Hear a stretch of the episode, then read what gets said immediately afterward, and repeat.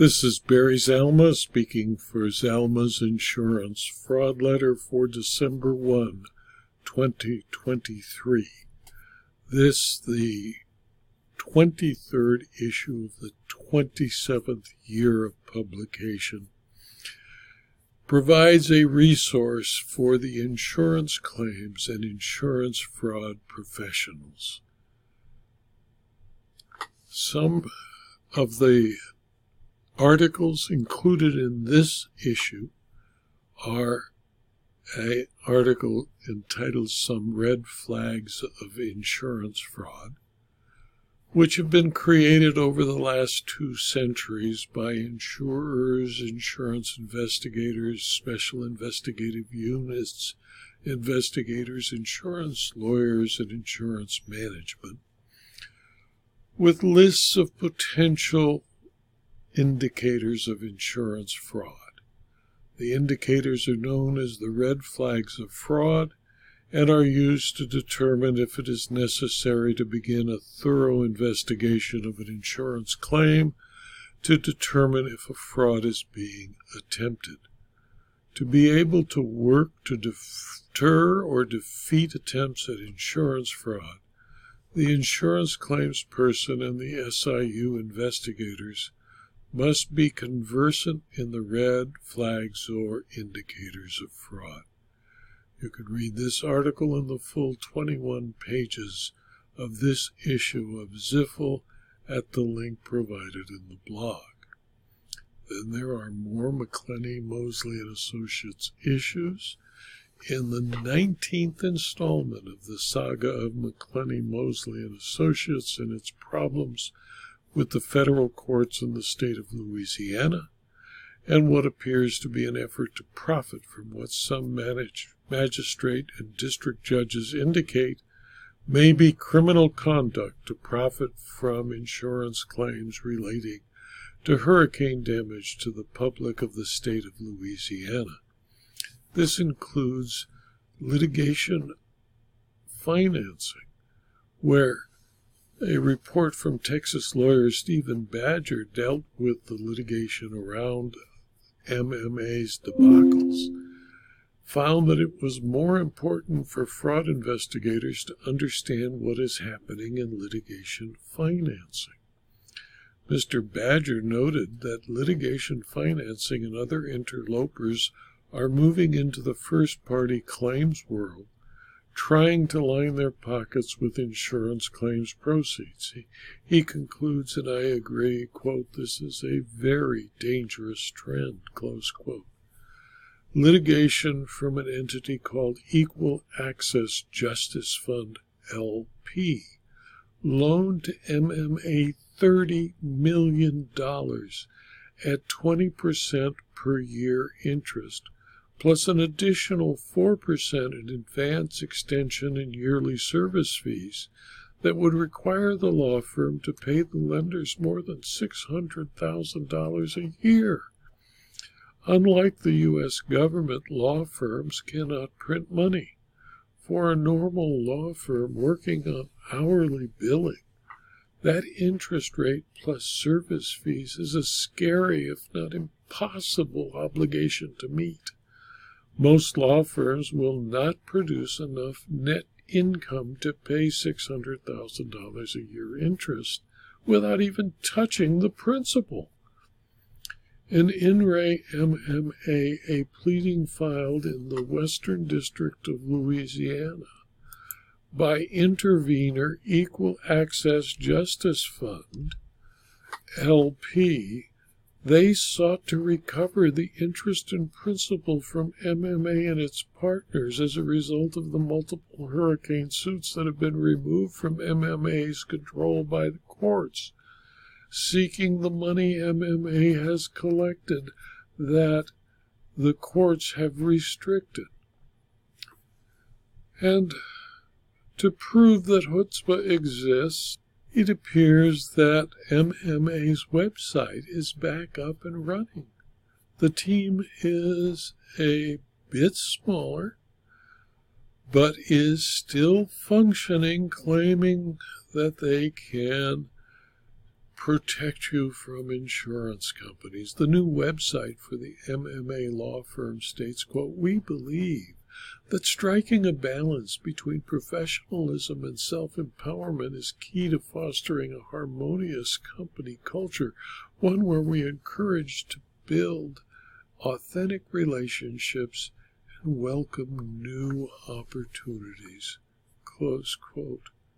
I guess they're seeking new opportunities to obtain money to which they are not entitled. You can read the full 21 pages of the issue at the link provided in the blog. Then there's an article entitled, I Am Guilty. Murdaugh pleads to 22 state financial crimes to receive a 27 year sentence. Alec Murdaugh pleaded guilty on November 17, 2023 to stealing millions of dollars from vulnerable legal clients in schemes lasting over a decade under an agreement that all but ensures more prison time for the longtime lawyer who was convicted of killing his wife and younger son. Murdaugh agreed to plead guilty to 22 counts, including money laundering, breach of trust, and financial fraud, in exchange for a small 27 year sentence over what the court could have sentenced him to. Judge Clifton Newman said he intends to officially accept the plea deal during a sentencing set for November 28, which was accepted on that date so that the victims or their families may attend. Mr. Murdaugh said, quote, I agree that I wrongly took all that money, Your Honor, and did all those crimes, close quote. I am guilty, he added.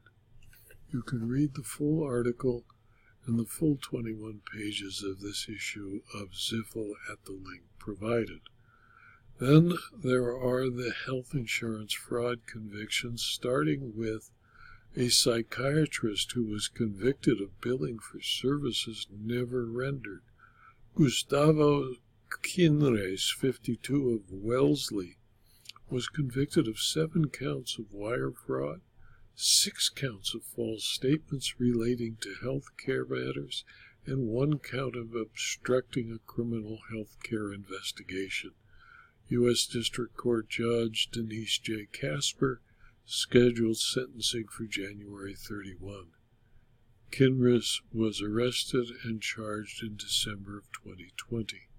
You can read this and more than dozens of other convictions at the link to the full PDF, and it's 21 pages.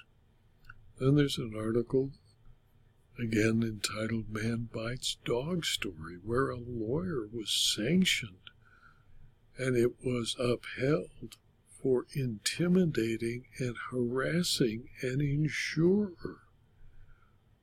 In Nguyen versus Aventus Insurance Company, the Texas Court of Appeal on September 30, 2021, found that on April 2, 2018, sanctions order found that the lawsuit filed by Eric B. Dick and the Dick Law Firm PLLC, where the court found the suit had no basis in fact, that it was brought in bad faith for the improper purpose of intimidating and harassing Aventus Insurance Company, and that the appellants hindered the litigation process and failed to make reasonable inquiries to ensure that the claims and other pleadings were not groundless. You can read about this in detail and other actions imposed against Attorney Dick at the link provided to the 21 pages of the issue, this issue of Ziffel.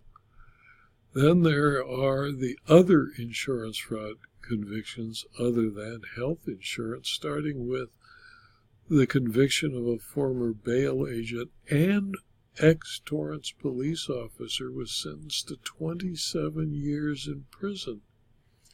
Rayhan Nazir, 51 of Torrance, was sentenced November 29, 2023 to 27 years after an investigation by the Los Angeles County Sheriff's Major Crimes Bureau and the California Department of Insurance found he had apprehended bail clients prior to their required court appearances and threatened to return them to jail if they did not pay him money or give up to him property they owned. You can read about this conviction and many more at the link to the full copy of the 21 pages of the December 1 issue of Ziffel. Then there's the article, It is Expensive to Lie to Your Insurer, where a court found that fraud in its inception not only allows the insurer to rescind, but to get back all of the money it paid to the insured before it learned of facts allowing it to rescind and to recover attorney's fees as well. Laymin Fati appealed the trial court's order granting summary ju- disposition to Farm Bureau on the basis of finding Fatty's fraud was grounds for contract rescission and reimbursement of benefits paid in a case called Fatty versus Farm Bureau Insurance Company, a decision of the Court of Appeals of Michigan on November 21, 2023. This video was adapted from my blog and from my newsletter, Zalma's Insurance Fraud Letter, which is available free to anyone who subscribes to the fraud letter or follows the link in my blog, zalma.com slash blog. Thank you for your attention.